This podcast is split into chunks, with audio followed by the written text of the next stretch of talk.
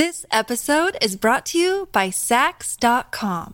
At Saks.com, it's easy to find your new vibe. Dive into the Western trend with gold cowboy boots from Staud, or go full 90s throwback with platforms from Prada. You can shop for everything on your agenda, whether it's a breezy Zimmermann dress for a garden party or a bright Chloe blazer for brunch. Find inspiration for your new vibe every day at Saks.com. Nation from Slate. It just so happened that I uh, knew a guy. He had his tonsils removed. He wanted them, so the surgeon said, "Yeah, sure." And he put them in a little jar of preservative and gave them to him. And he knew me, and he knew I was uh, using some of this stuff in sculptures. And he said, "Here, you want my tonsils?" And I said, "Yeah, sure." So he gave me his tonsils, thinking probably that I was going to freeze dry them and turn them into a sculpture uh, for reasons still unknown to me this or I've forgotten to this day, I decided to eat them instead. Christina Van Dyke, co host of our Monster series. Sometimes you never know how someone is going to be affected by reading a piece of philosophy. Oh, yeah, totally. So I want to tell you about someone I met recently. So he's an artist, been around for a long time. Hi, my name is Rick Gibson. I'm an artist that uh, lives in Vancouver, Canada. Rick used to do this stuff in the 80s using freeze dried body parts. I'd like you to uh, take a look at some of his work and tell me what you think of it. All right, the first thing that comes up is a piece called I Own a Uterus with a Paint Job, which has a freeze dried human uterus what about the other two pieces you see? Oh, wow. Okay. Apparently, when pregnant pigs are slaughtered, their unborn piglets are harvested and sold to biological supply companies. So he bought a preserved fetus and freeze dried it and put it in a frying pan full of lard and strips of real bacon. And then there's one more. Oh, very. I, I right. So apparently, um, Rick was given two preserved human fetuses. He rehydrated them and turned them into a pair of earrings. I'm interested in moral problems, particularly moral problems that are very much in the gray area of the law. And there are no laws against cannibalism. The crime in English law in particular has always been in murder. And uh, how you dispose of the body after the murder really isn't that important. Rick told me that a lot of his art during this period, early mid 80s, was inspired by philosophy, by a couple of philosophers in particular Peter Singer and Jeremy Bentham. Oh, of course. So Jeremy Bentham is a prominent philosopher in the 1800s who bases his entire moral theory on pleasure being a positive thing and pain being a negative thing, not just aesthetically, but morally. So you're doing something wrong if you're causing pain, more pain than you're causing pleasure, and you're doing something morally right when you're promoting pleasure in the absence of pain. Right. Utilitarianism. Right. And he thinks about it most typically in terms of human populations. But Bentham also talks about animals and the idea of animal suffering. And that's where Peter Singer really picks up and runs with it. Peter Singer, who's this really controversial figure, is controversial partly because he says that really what matters is the amount of pain or pleasure that a thing experiences. And there's really no difference between a human fetus and a pig fetus. One argument is okay, what happens if you start treating people like animals? Does that mean we can start eating them? And uh, if you don't commit murder, it looks like the answer is yes. From a utilitarian perspective, letting human meat go to waste doesn't do the most good. And also, from a Singer perspective, the moral status of humans and animals is the same or close to the same. So his reasoning is why not eat human meat? I mean, you know, most people might think, so why eat animal meat? It's a bold reaction. From Slate, this is Hi-Phi Nation Philosophy in Story Form. Recording from Vassar College, here's Barry Lam. As part of our Monsters in Philosophy series, Christina, I'm sure our listeners can guess what monster we're going to be talking about this week. Cannibals. Right. So I talked to Rick Gibson, who has eaten human body parts a few times. We'll get back to his story in a second.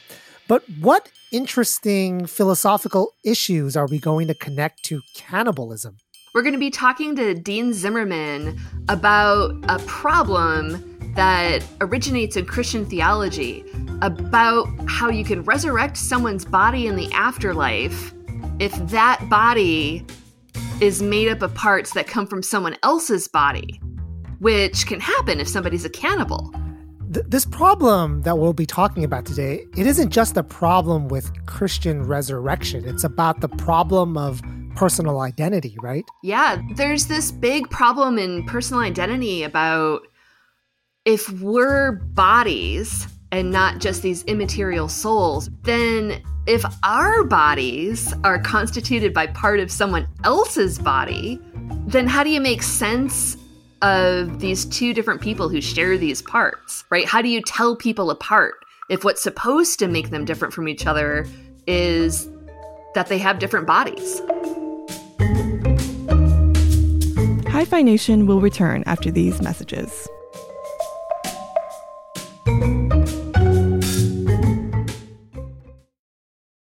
This episode is brought to you by Saks.com.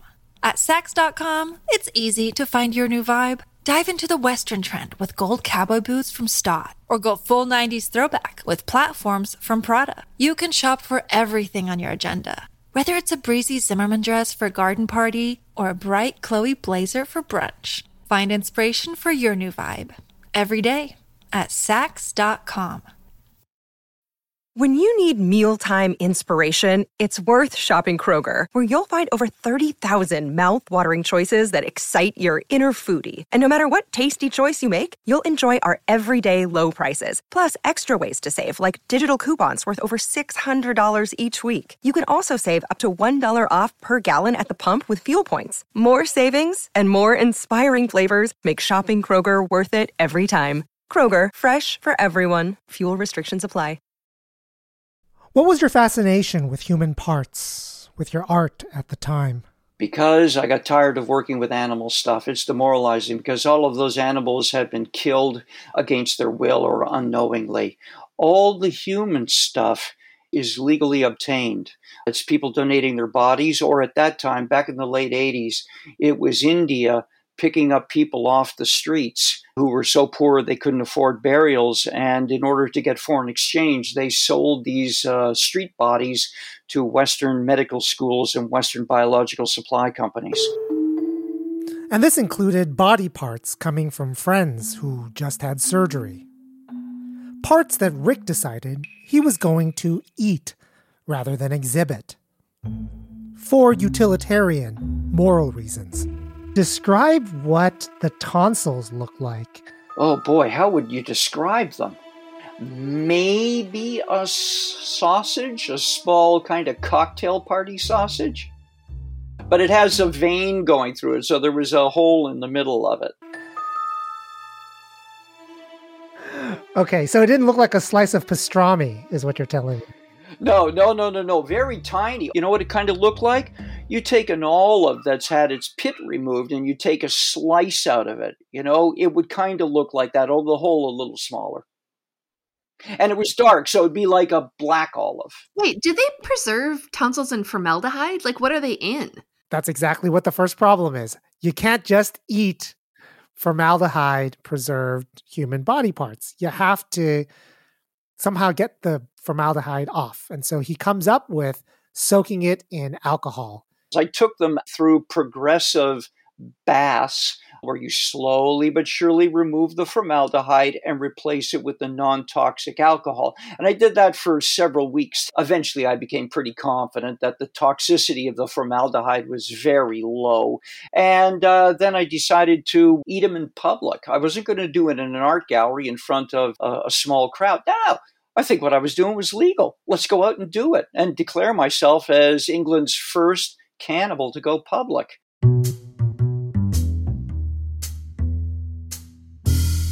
On top of that, did you prepare it? Did you cook it? No, no, no, didn't need cooking. The alcohol would be preservative, and so was the formaldehyde. It'd be like pickling it.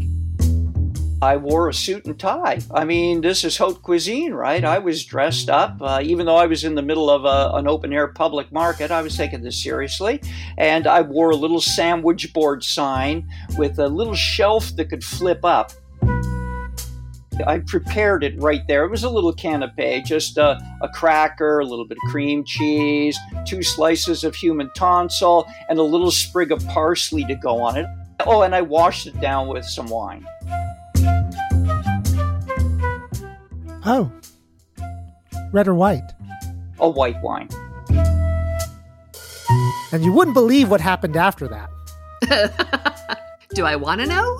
He had to do it again. And the reason he had to do it again was by using human body parts for sculptures. Feminists were criticizing him about the underlying misogyny in his artwork. He he used the human uterus in one of his pieces, and he's got these earrings and whatnot. And they began to think, oh, he's got this misogynistic bent about women. But that's never been the case. To me, it's never been about gender. It's always been about species. So I decided to set the record straight and eat a slice of human testicle. Okay. That is a choice he made.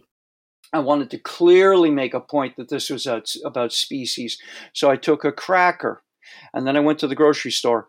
I bought some sliced beef, some sliced pork, some sliced chicken, and I put them as little strips on top of the canape, and sitting on the very top was the slice of human testicle. So when I took a bite, I bit through all of them because it's about species and it's about animal protein.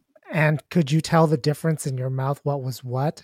Yeah, I could. The uh, store bought protein tasted a lot different than the uh, pickled testicle. What kind of company sells a human testicle by mail? Oh, lots of them do. They generally sell uh, this material to schools, you know, for dissection and educational purposes but they'll also sell it to anybody who's willing to pay the money. All right. So, I, so I got to ask, did you enjoy it? Did I enjoy it? You mean as a culinary experience? Yeah. No, I don't like highly alkalized protein. No, no, I don't at all. It's not much fun. Uh, the, the alcohol is overwhelming. if you're going to be getting already dead preserved things, you can't get away from that. If you can get it fresh off the hoof, that's a different matter. Given that, though, the parts that you decided to eat were not like, even if it was a regular non human animal, aren't like the preferred cuts. Independent of the art, would you have any problem with consuming human protein? If it was legally obtained and ran through, you know, the health inspectors deemed it fine, I wouldn't have trouble with it. We will return to the rest of Hi-Phi Nation after these messages. Look, Bumble knows you're exhausted by dating. All the must not take yourself too seriously and 6 1 since that matters. And what do I even say other than hey? well, that's why they're introducing an all new Bumble with exciting features to make compatibility easier, starting the chat better, and dating safer. They've changed, so you don't have to. Download the new Bumble now. This podcast is sponsored by Ramp. Are you the decision maker in your company? Consider this. For the first time in decades, there's a better option for a corporate card and spend management platform. Meet Ramp, the only corporate card and spend management system designed to help you spend less money so you can make more. Most corporate credit cards offer points as incentives, but those points amount to less than their worth in real cash value. Ramp's business cards offer you cash back, real money in your pocket. Plus, you control who spends what with each vendor. And Ramp software collects and verifies receipts automatically, which means you'll stop wasteful spending and close your books in hours instead of days. Businesses that use Ramp add up to 5% to their bottom line the first year. If you're a decision maker, adding Ramp could be one of the best decisions you've ever made. And now get $250 when you join Ramp for free. Just go to ramp.com slash easy. Ramp.com slash easy. R-A-M-P dot com slash easy. Cards issued by Sutton Bank and Celtic Bank members FDIC terms and conditions apply. You can get this show completely ad-free by signing up for Slate Plus. Slate Plus gives you unlimited reading on Slate's website, access to every article and advice column, as well as bonus segments on your favorite podcasts like Slow Burn, Amicus, Political Gabfest, Slate Culture Gabfest, and more. You can sign up for Slate Plus at slate.com slash hi-fi plus or click the link in your show notes. Now back to the show. The consumption of human meat preoccupied some of the earliest Christian thinkers, but not for reasons you might think. They weren't worried about whether it was right or wrong. They were worried about what happens in a person's body when they consume another person. If Rick Gibson's utilitarian vision comes to fruition, and human beings are regularly consuming other dead humans, that would mean that as we metabolized other people, our cells would be partly made up of their old cells. And how far can we take this? Yeah, Aquinas actually, he goes all the way with a thought experiment. He's like, suppose that you have a cannibal who's eaten only human flesh, and his parents only ate human flesh. So there's literally no part of this person that is not composed of matter that used to belong to another human being. Cannibals seem to be a wrench thrown into the machinery of resurrection. This is Dean Zimmerman, professor of philosophy at Rutgers University and director of the Center for Philosophy of Religion. So, if you imagine that God's strategy for resurrection is to search around the globe in the biosphere somewhere, there's the matter that was in Dean's body when he died, get that back together and heal it, if that's the strategy for resurrection, if there's a cannibal who's been eating all kinds of people, when God looks around to resurrect those people, he doesn't have enough matter to do it because a bunch of it is in the cannibal's body. If it's a general resurrection that happens all at once to people who've died at different times, the material is not all freely available for each body that God would want to resurrect. Why is that God's plan for resurrection? Doesn't He just save all of our souls? Bodily resurrection became very important to Judaism and Christianity, Islam. Christianity is the theological tradition I know best. And there it's connected up with the incarnation, the death and resurrection of Christ, Christ's bodily reappearance.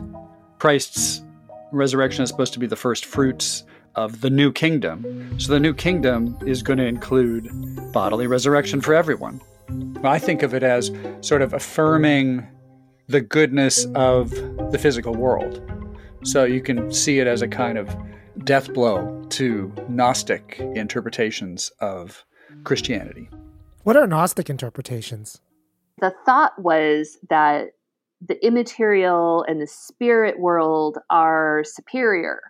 And anything that's material is always going to be changing and it's going to be mortal. And that means you can't have eternal knowledge of it.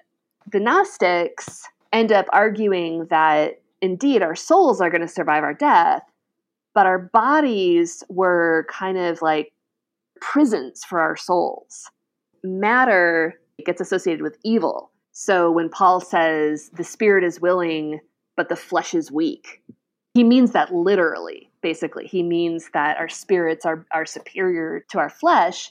And that completely undermines the motivation for an incarnated God. So the idea that Jesus becomes flesh in a Gnostic view doesn't make a lot of sense. And so it gets dismissed as a heresy because a lot of, of Gnostics end up claiming that Christ just wasn't incarnated because this amazing, eternal, you know, perfect God would never take on this messy, sinful flesh. You get a pushback in the development of ideas about the bodily resurrection that actually creation is good. All of it was made by God. God doesn't make crappy stuff. Christ came in the flesh and he was resurrected in the flesh. And the perfected life of Christ after the resurrection was still a life in which he ate fish, people could touch him. It has a really important role in Christianity in affirming the goodness of the physical world and the importance of it in the permanent plans of God.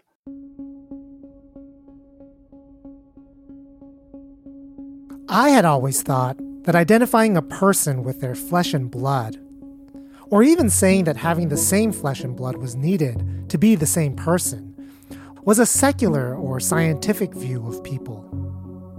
But it sounds like the version of Christianity that survived after Gnosticism held this too, which is why so many early theologians became preoccupied with the problem of cannibalism. Christina, here's one solution to the problem everyone gets a brand new body.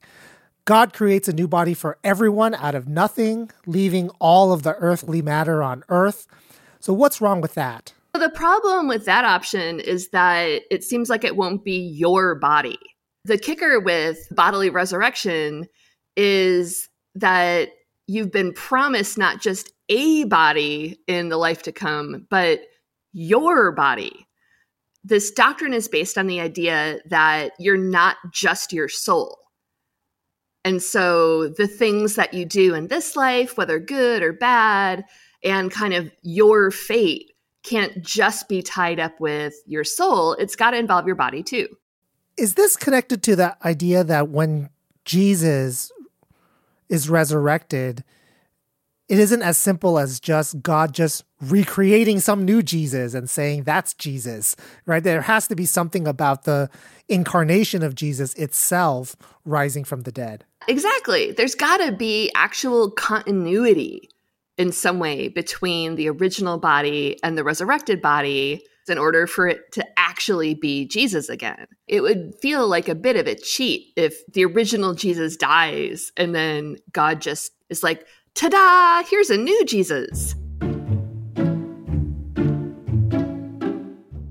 Okay, second solution. No cannibal gets resurrected, but everyone else does. So no problem. What's wrong with that? The problem with not resurrecting cannibals is that they never get a final judgment then. Just because they happen to be cannibals and eat some human flesh, they don't get to have either like eternal punishment or eternal reward.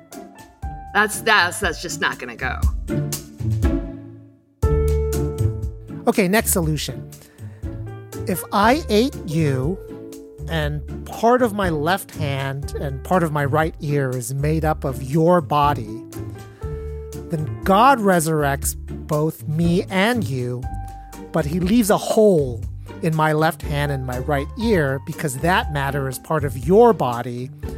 Then he fills in the gap with some other matter he just gets from somewhere else. God could, you know, replace bits. That that would be one sort of very conservative solution. So the main problem with thinking that God's just going to replace whatever bits of you with new flesh is where do you draw the line? What if you also eat three other people? You can see how it's going to work where like if you were a lifelong cannibal, your whole body could basically be patchworks of pre-existing people's matter and so when God is doing the bodily resurrection, all of your matter would belong, properly speaking, to other people, in which case you look like you're out of luck. Another possibility would be God can't get all the matter that's in your body when you die because some of it goes to somebody else, but God takes some matter that was at one time a part of your body. And so it's sort of appropriate and fitting to use that because it's free and stick that in. Okay, next solution. So God resurrects both of us. He leaves a hole where my left hand and part of my right ear was. He goes back in time and he fills in the gap with the hand and ear of the younger me.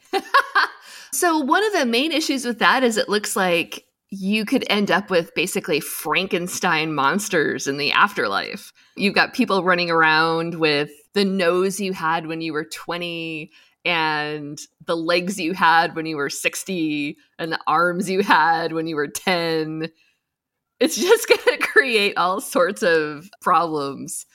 And it also like raises the same kind of issues about vagueness that you had in the earlier case. Exactly how much of your past self can god bring forward and and that also just raises all kinds of questions about what our resurrected bodies are going to be like anyway so, how old are we going to be? There's got to be a plan by God. It isn't just like what we want, right?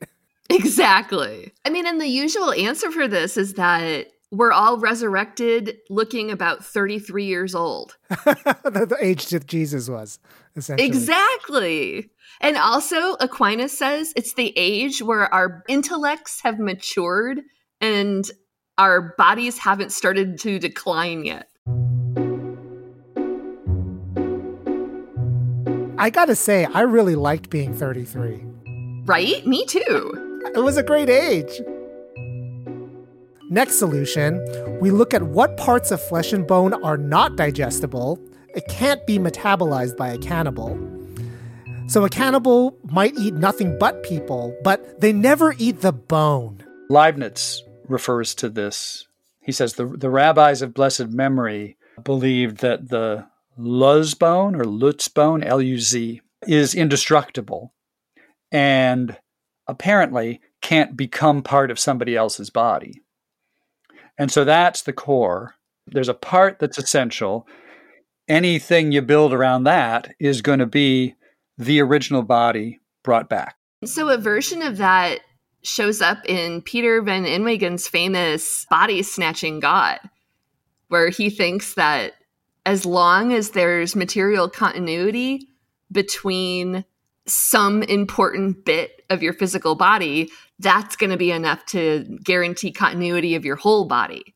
So he proposed that maybe there was like a part of the brain stem or something that's essential for our existence. The most ancient kind of Jewish view was the backbone. I think by the time Leibniz was talking about it, they were just kind of guessing and they were picking like the hardest bones and thinking probably this was the bone they had in mind because we can't break it. And at the moment of our death, God takes that bit and kind of pops it forward to the resurrection to guarantee that the people that God's bringing back into existence are the same ones that existed here. And the main argument against that is it just makes God seem super creepy.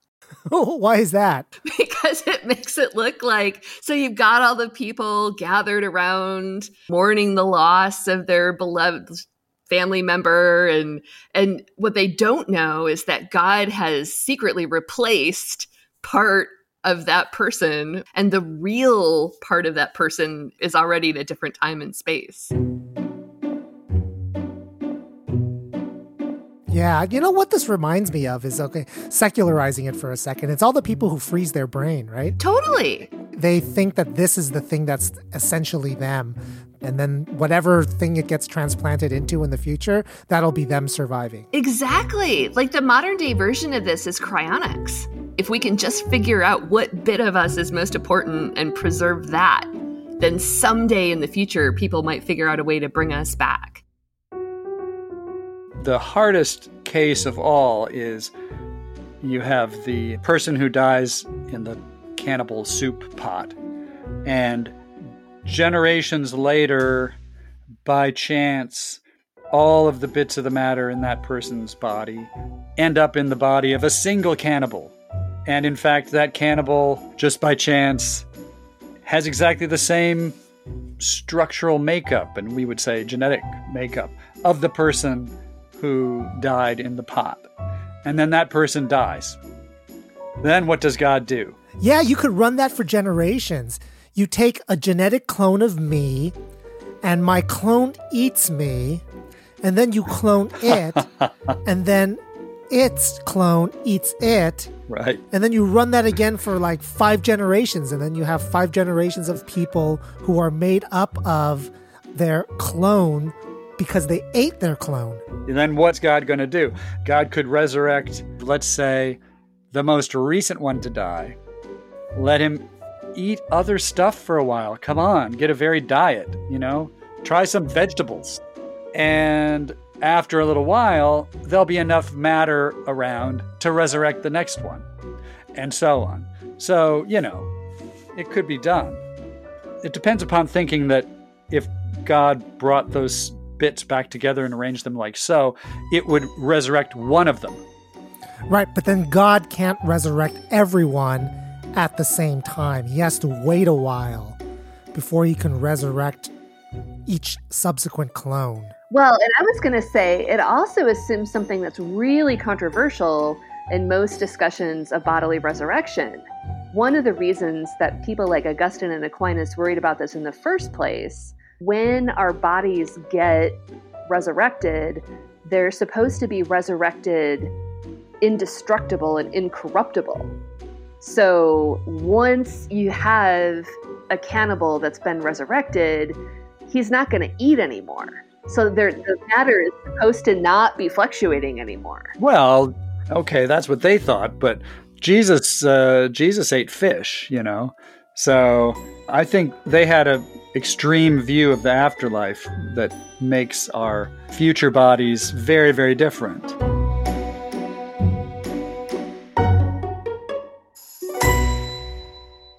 And I just want to say on the record that all of this preoccupation with cannibalism has absolutely nothing to do with cannibals because, you know, fish eat people, other animals eat people, people turn into plants. Right. And then people eat those plants and eat those animals. So you still have the same problem. Right.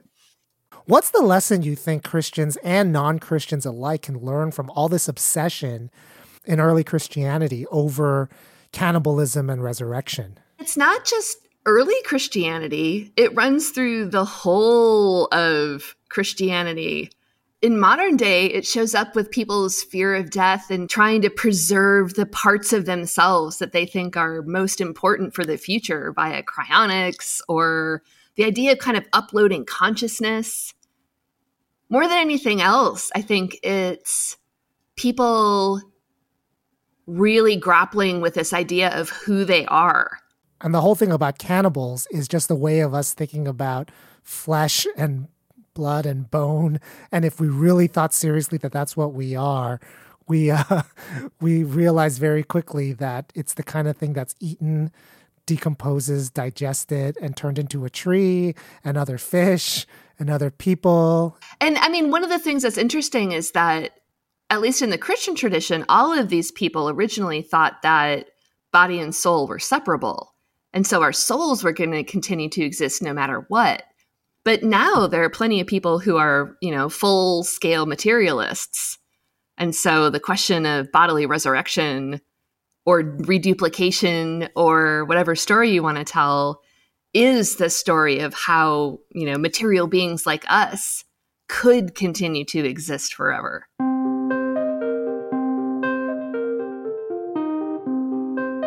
This is the season finale for season five. In fact, we just had our five year anniversary of the very premiere of this show. While you wait for season six, I want to invite you to listen to some of our best episodes from previous seasons, all available in your podcast feeds from the last five years of production. Like the episode we did on audio illusions called The Illusionist, or our deep dive into the costs of the war in Afghanistan called The Forever War. Then there's our eight part series on philosophy and criminal justice in season four, or the four part series on David Lewis at the beginning of this season. The best way to support Hi-Phi Nation in the off season is to listen to episodes and share the ones you like best with friends, family, and students. You can keep in touch with me by emailing me from the website. See you all in season six. Hi-Phi Nation is written, produced, and edited by Barry Lam, Associate Professor and Chair of Philosophy at Vassar College. Executive producer of Slate Podcast is Alicia Montgomery. Senior managing producer for Slate Podcast is June Thomas. Editor of Slate Plus is me, Chau Tu. Production assistance this season provided by Jake Johnson. Visit hiphination.org for complete transcript, show notes, and reading list for every episode. That's hiphination.org. Follow Hi-Phi Nation on Facebook and Twitter, and at the website for updates on stories and ideas.